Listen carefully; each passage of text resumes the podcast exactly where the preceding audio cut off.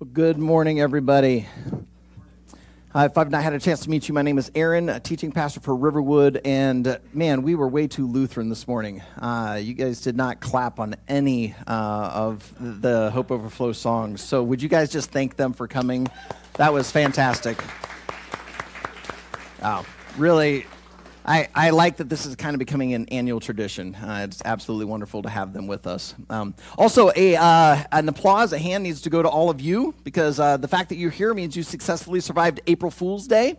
Uh, hopefully, your mental sanity is still intact and uh, didn't get caught in too many. Uh, but more importantly, today is Palm Sunday. Uh, today is the launch for Holy Week. And so it seems appropriate for us to begin by reading the Palm Sunday story. So if you brought a Bible, I invite you to open it up to uh, Luke chapter 19. If you did not bring a Bible, uh, we will be putting all of the scripture on the screen for you this morning so that you can read right along with us. If you do not have a Bible, though, we encourage you to either download a Bible to your phone and feel free to use that on Sundays, or stop by our resource table and uh, you can take one of the Bibles that are on there. Or if you really want, you can come and steal the Bibles that are underneath the drum set because apparently uh, our drum set is too short for Derek, the drummer for Hope Overflow. So, I walked in this morning, I'm like, where are all the Bibles? And I walk into my office, and almost all of the Bibles are taken out of the office. I'm like, what is going on? And then I found out. Uh, so, as we get ready to uh, read from uh, Luke 19, uh, let's pray and ask God to be our teacher today. So, Heavenly Father, uh, before we read these uh, words that were written so long ago and have shared the story with so many people, we ask that you yet again show us. some of us here, we've grown up with this. Uh, we, we know this story in and out, and uh, sometimes we can just uh, kind of hear these things and it just goes in one ear and out the other. I pray that today, as it comes in an ear, it would stick into the mind and it would sink down to the heart, that we would hear loudly what you have for us today. God, there is a reason that you brought each and every person to this today. There's a reason why people are logged in online right now. It's why someone is listening to this in the podcast because you have something for them.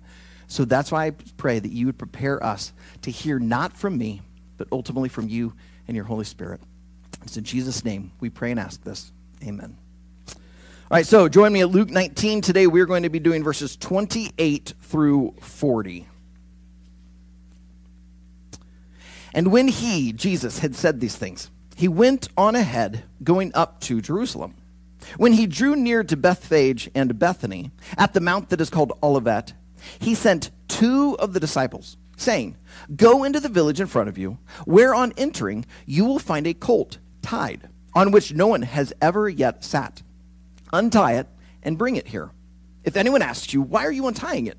you shall say this The Lord has need of it. So those who were sent away went away and found it just as he had told them. And as they were untying the colt, its owners said to them, Why are you untying the colt? And they said, The Lord has need of it. And they brought it to Jesus. And throwing their cloaks on the colt, they set Jesus on it. And as he rode along, they spread their cloaks on the road.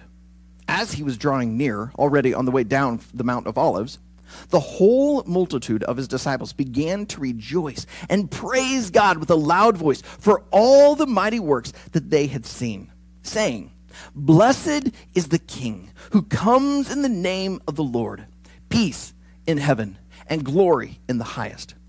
Some of the Pharisees in the crowd said to him, Teacher, rebuke your disciples. He answered, I tell you, if these were silent, the very stones would cry out. If you grew up in church, you probably heard the story on this particular Sunday. It's typically nicknamed the triumphal entry. So when Jesus makes his entrance into Jerusalem, kicking off all of the events of Holy Week. At being in full time ministry for as long as I have, I've taught through this passage and its parallel passages in Matthew, Mark, and John several times. Sometimes when we have looked at it, we've looked at the significance of the colt, of Jesus riding on the colt, and what that would have signified to the people about Jesus claiming to be king. Other years, we've talked about the palm branches. Now, Luke doesn't draw out the palm branches, he just shows us them laying their cloaks down. But in Matthew, Mark, and John, we see that they were cutting down palm branches and waving them and laying those down for the donkey to walk on. And I've talked about the significance of that and how that was actually a bit of a political statement. Especially when you consider the fact that in Matthew, Mark, and John, it tells us that the crowds were yelling, Hosanna. When you start taking this Hosanna idea of, of save us, along with the palm branches, what was happening here is a very political moment. And yet, what I've also then explained to people is how this political moment revealed the crowds didn't fully understand what was taking place. They were actually making a huge mistake. But this year, I'm not going to talk about those things. This year, we're going to look at just one verse from this passage. It's actually the very first verse. It's verse 28. So if your Bible's still open there, look at verse 28 again with me. And when he, Jesus, had said these things, he went on ahead, going up to Jerusalem. Most of us, first time we read this, it, we see it as a connector verse. Jesus just gets done with kind of a monologue and now we're moving into the triumphal entry. So this is just merely to transition us into the story. But it's not just a transitionary verse. It's not just a verse we read or even skim through to get to the good stuff of the palm branches and the donkey and the cheering and all of that. No, I believe that this is actually a very powerful verse. I think this verse can make a huge impact. In fact, I would dare to say this verse could be life changing for some of you. But in order for you to understand just how life changing it is, we have to skip ahead and look at the events of Good Friday. Now, this coming Friday, we're going to have a Good Friday service. And so, even though we're going to talk about the events of Good Friday today, it's not to replace what's coming.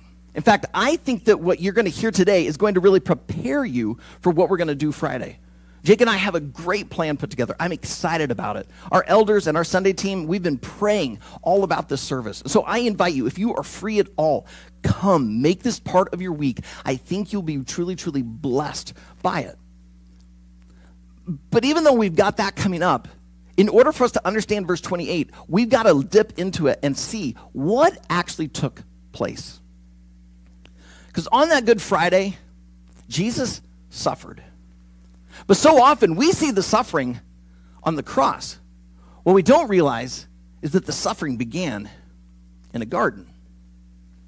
After celebrating the Passover meal, what many Christians call the Last Supper, because that's the last meal Jesus ate with his disciples before his crucifixion.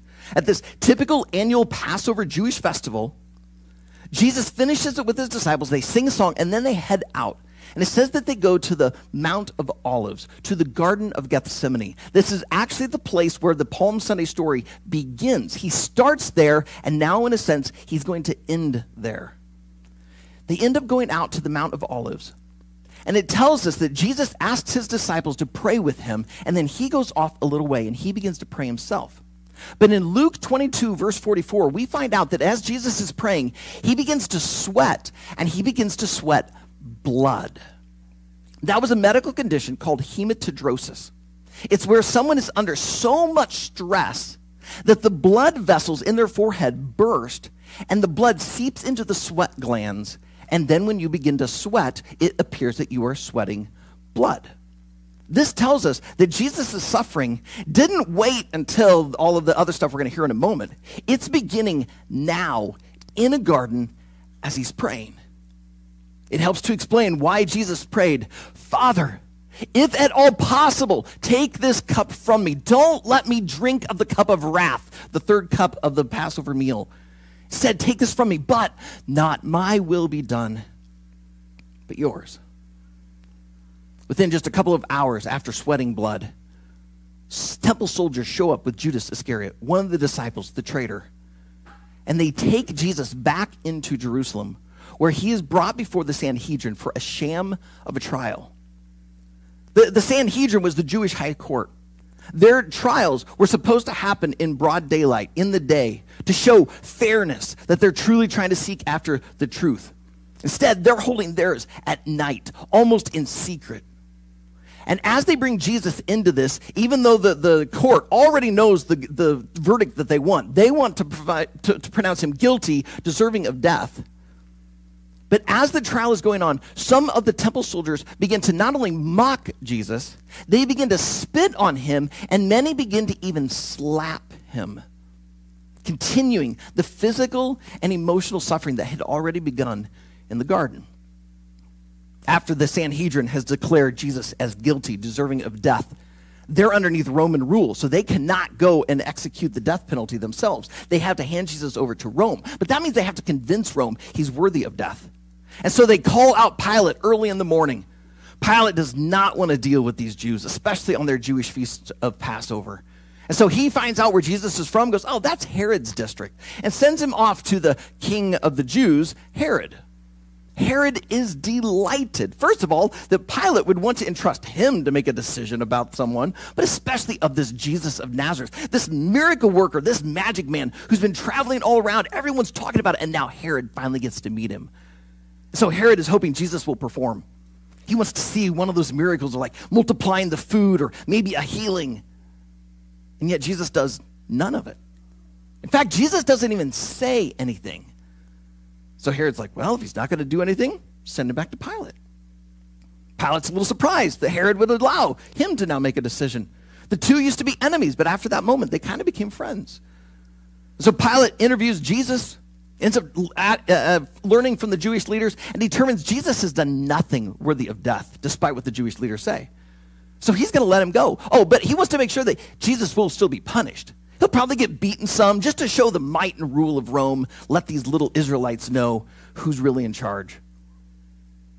But suddenly, as, as Pilate is announcing, we're going to let him go, the Jewish leaders rile up the crowd and they start yelling, Crucify him! Crucify him! Crucify him!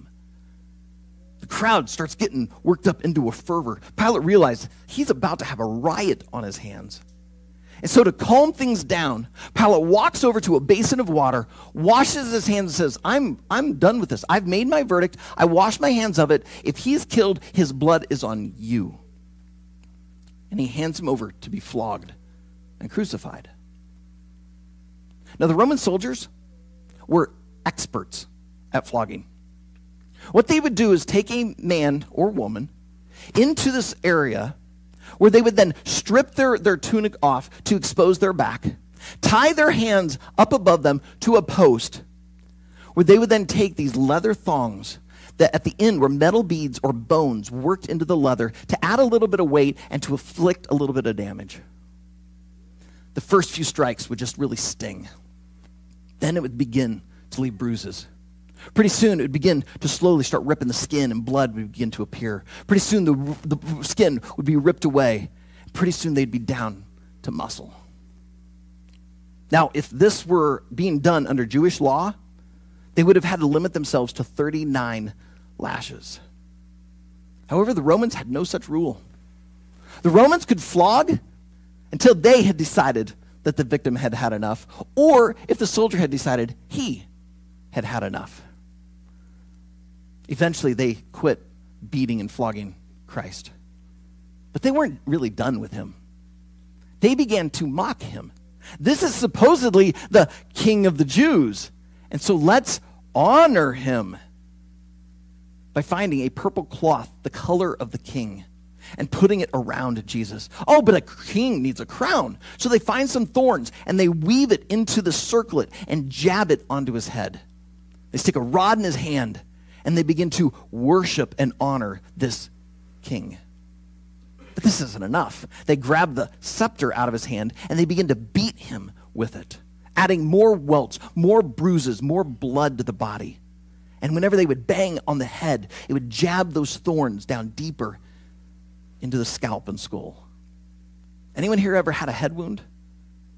Do you know how much those bleed? How much those hurt? And yet, over and over, they're beating him. At this point, I assume that a, a, a, centurion had to come over and say, All right, guys, it's time. They had to stop their beating. Well, that meant they had to take that purple robe off of him. Well, his back was, was shredded so badly, the blood would have seeped into the cloth. So as they take it off, it would rip it, reopening the wounds yet again. And then they expect him to carry the patibulum. The patibulum is the crossbeam of a cross. Typically, a Roman patibulum would weigh anywhere between 75 and 120 pounds. I'm a wimp. I don't know if I could carry that with all my blood. But you put me through what Jesus went through, I definitely am not going to be able to carry it. And So it's no wonder that we read in the scriptures that Jesus is unable to carry this thing. And they end up grabbing a guy by the name of Simon from Cyrene and make him carry it the rest of the way. They have to work their way out of Jerusalem up this hill to this area known as Golgotha, the place of the skull. When they reached it, Simon would have dropped the patibulum down. They would have put it on top of the stipe, and then Jesus would be laid on top, and each arm stretched out.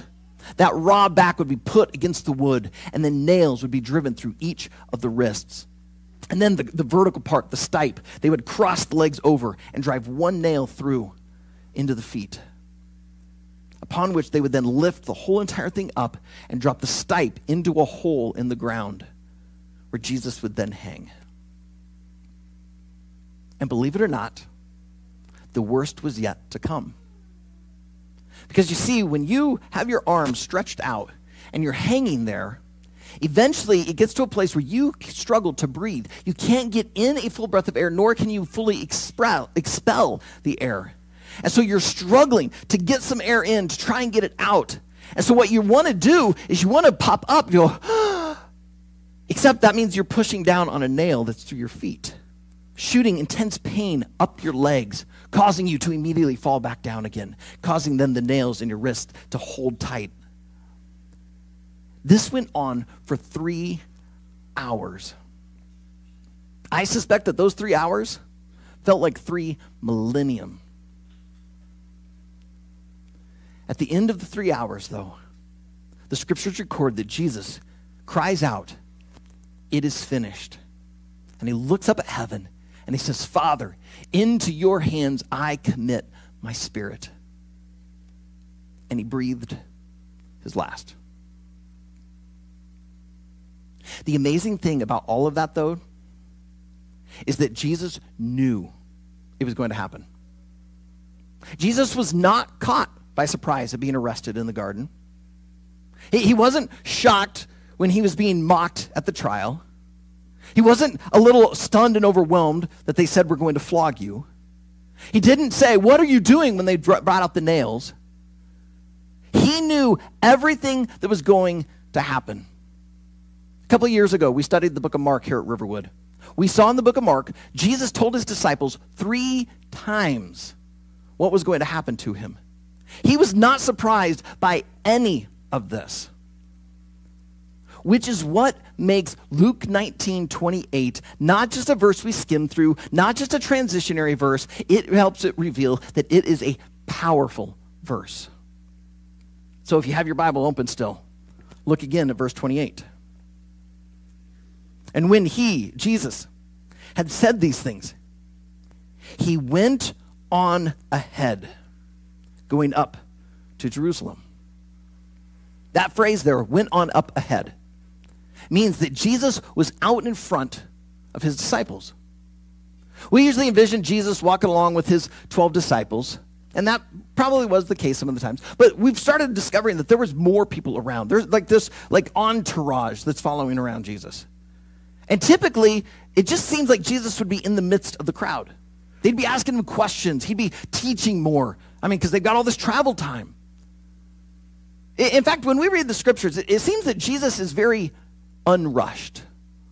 It, seems like it's the disciples who are usually like, uh, uh, Jesus, c- come on, we need to keep going. Or, or well, let, let someone else deal with that.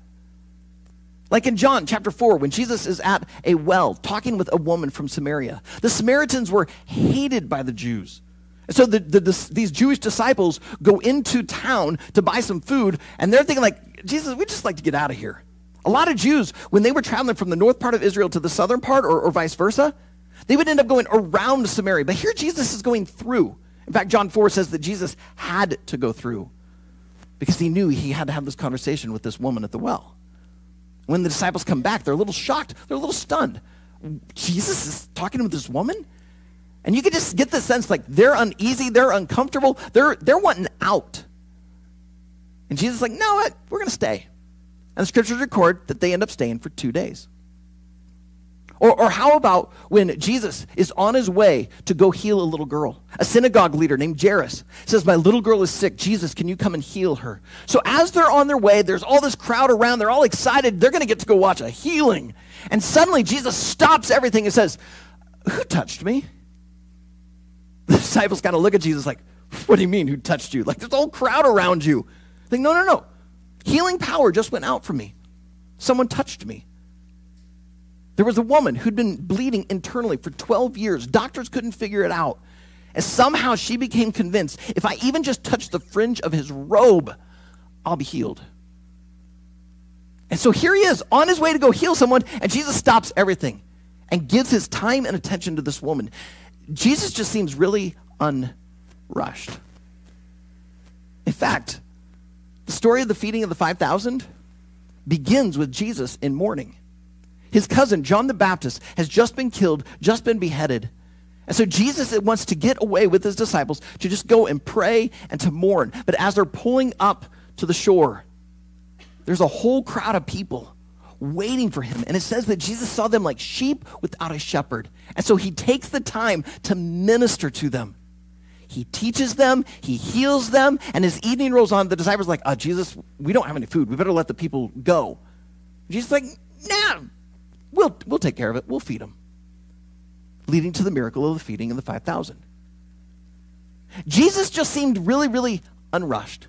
Wherever he was, he was fully present. He just always seemed to be right there with the people, except in Luke 19 28. Suddenly we see him ahead of the disciples, with his face set on Jerusalem. Even though he knew he was going to be arrested, going to be mocked, going to be beaten, going to be flogged, going to be crucified. In the legal world, uh, there's this Latin uh, phrase that gets used, sua sponte. Now, I am not a legal expert, uh, nor a Latin expert, so take this illustration with a grain of salt. But apparently, sua sponte means that the court is acting of its own volition, uh, uh, uh, for its own purposes. For instance, if a court has made a request of one or two parties who are about to bring a case to trial and they don't fulfill the request, the court has the right to dismiss the case sua sponte, meaning we voluntarily, of our own accord, dismiss the case because the parties have not done what they need to do. It's voluntary. Jesus is walking into Jerusalem to be crucified sua sponte. He is not being forced by the Father to do this. This is not, despite what some skeptics say, this is not divine child abuse. Nor is he going and suddenly going to be shocked, like, whoa, the Romans are a little more powerful than I thought. I didn't think this would happen. He, he does this voluntarily, willingly. In fact, in John chapter 10, verses 17 and 18, he said this For this reason, the Father loves me, because I lay down my life that I may take it up again. No one takes it from me, but I lay it down of my own accord. I have authority to lay it down, and I have authority to take it up again. This charge I have received from my Father.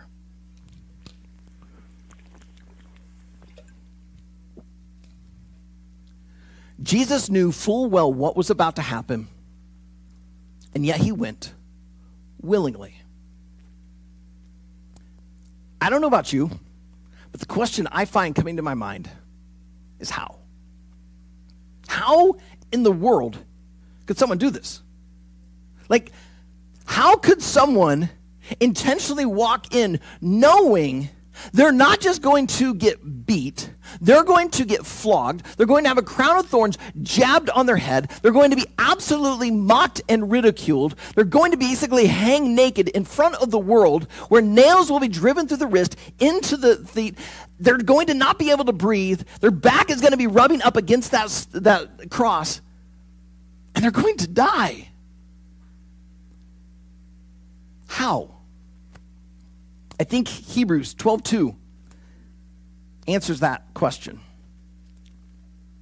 Jesus, the founder and perfecter of our faith, who for the joy that was set before him endured the cross, despising the shame, and is seated at the right hand of the throne of God.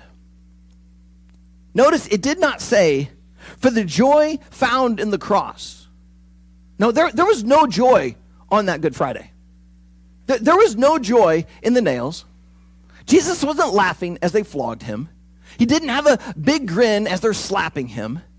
He didn't think it was a funny moment when he starts sweating blood. There was no joy in the moment.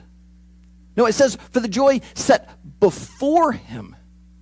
In other words, there was something awaiting him, something so worth it, he could walk ahead into Jerusalem to the fate that awaited. What was it? What could possibly have been so worth that hell? I'll tell you. You. You were the joy that was set before him. Jesus was there with the Father and the Spirit when they created all of the, the earth. And then they created humans and they put their, image into mankind so the humans would be, be like God and act like God and, and to be in relationship with God. But when Adam and Eve sinned sua sponte, they knew the penalty was death. And so Jesus, of his own volition, comes to earth, takes on human flesh to ultimately walk into Jerusalem to die in the sinner's place. You were the joy. He wanted so much for you to be back in relationship with God. He did not like that sin had stained your soul, had ripped your, you apart, had damaged the image of God within you. He wanted you back in relationship with Him. And there was nothing that He wouldn't do to do that. And so, what was it that allowed Jesus to walk ahead of His disciples into Jerusalem? His love for you. And so, because Jesus held nothing back to bring you to him, I want to invite you to hold nothing back and come to him. If you are here today and you are not a follower of Jesus, you may have even heard some of this story before. But you now are realizing Jesus loved you so much, he willingly went into Jerusalem to die for your sin. The penalty of sin is death. But he did not want you to pay it because if you paid it, you would be eternally separated from God. Instead, he comes in and pays it for you so you could come into a relationship with him and live eternally with God. But what it means is you cast all of your faith, all of your trust, all of your identity into this story of Jesus' death and resurrection. In John 3, and I intentionally did not put this one on the screen because I just want you to hear it. In John 3, Jesus is having a conversation with a Jewish leader. Jewish leader has all sorts of questions, trying to figure stuff out. And in the midst of this conversation, Jesus says this for God so loved the world that he gave his only Son, that whoever believes in him should not perish, but have eternal life. Did you hear it? God did not hate the world because of their sin. God loved the world. And by the world, it didn't just mean the earth globally, it was the people on it. He loves you so much, he was willing to give his son for you. Jesus willingly came for you. But then he says, whoever. It, it, means that the Christian faith is not just for Christians. It's just not for those born into a Christian home. It's not for those who just grew up in middle uh, uh class America. It's not just for those who, this is the tradition of my family. No, this is for whoever this is for no matter what faith you were born into, no matter what you've been struggling with, no matter what sin has beset you, no matter what you may doubt and struggle with right now, whoever, and it's whoever believes. That is to put all of your trust, all of your faith, all of your identity. It's holding nothing back. But then notice when whoever believes in Jesus, it says that they find eternal life.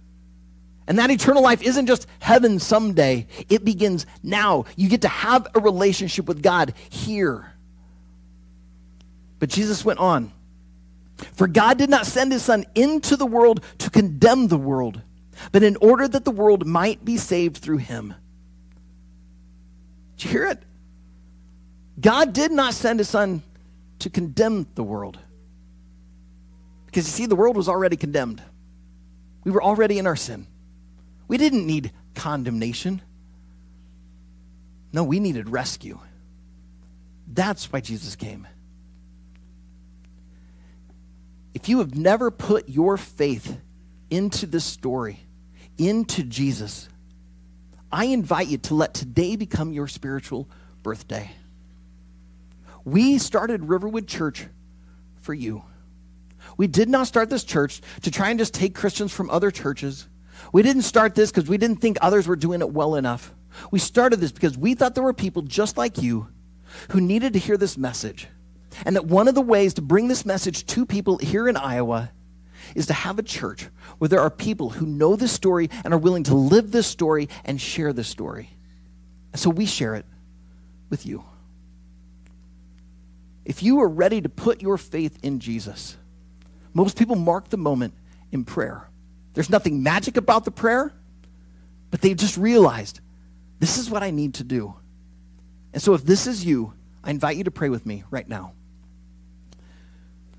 Heavenly Father, you can see hearts, you can see minds. You can see the person right now who is doubting. You can see the person right now who thinks this is ridiculous. You can see the person who, though, is convicted. And they are hearing from you. And this is coming from you to them. Heavenly Father, I pray right now they would put their faith fully in you, that they would be willing to confess their sin, that they would hold nothing back. And as they give it all to you, realizing that your sacrifice, Jesus, on the cross was complete, it was enough, it was finished. Their sin can be forgiven, it can be forever removed, and they can come into a relationship with you. So, Father, I pray right now you would hear their prayer as they give this to you.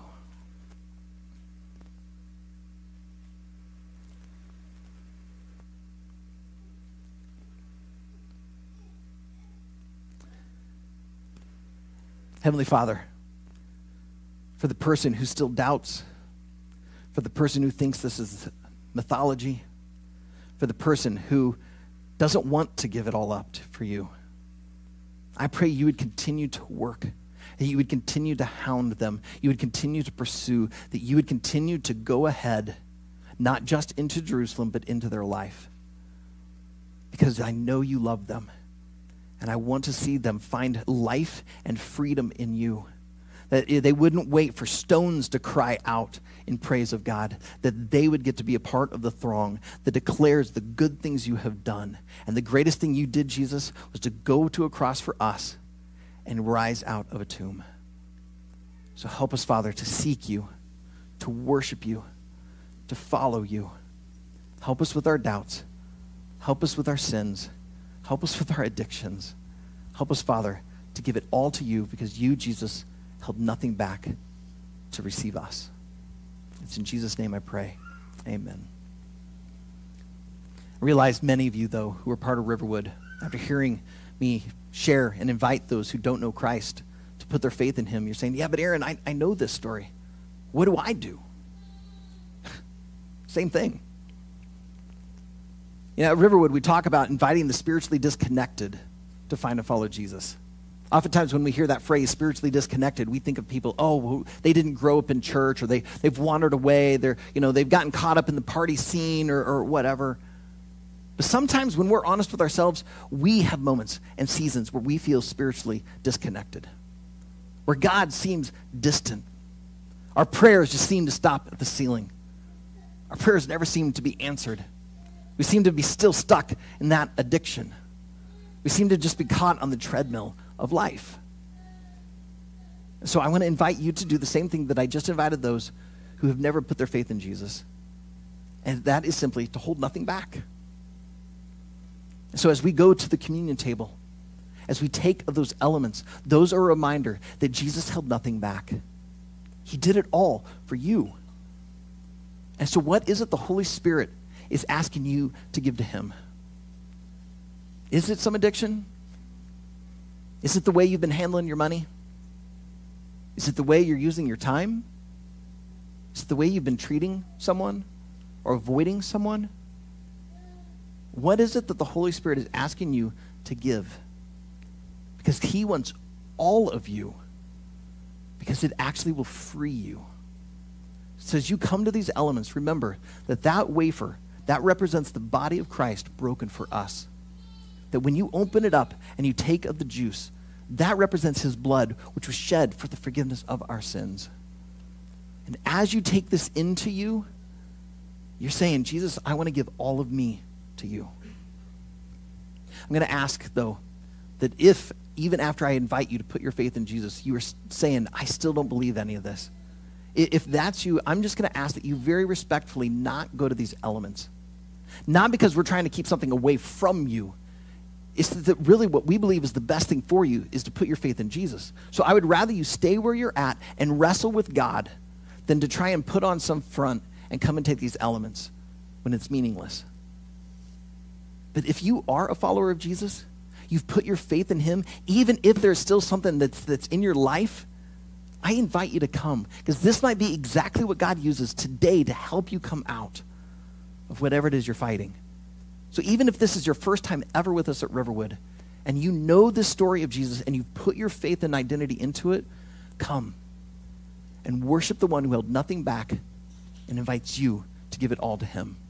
Let us do this now in remembrance of him.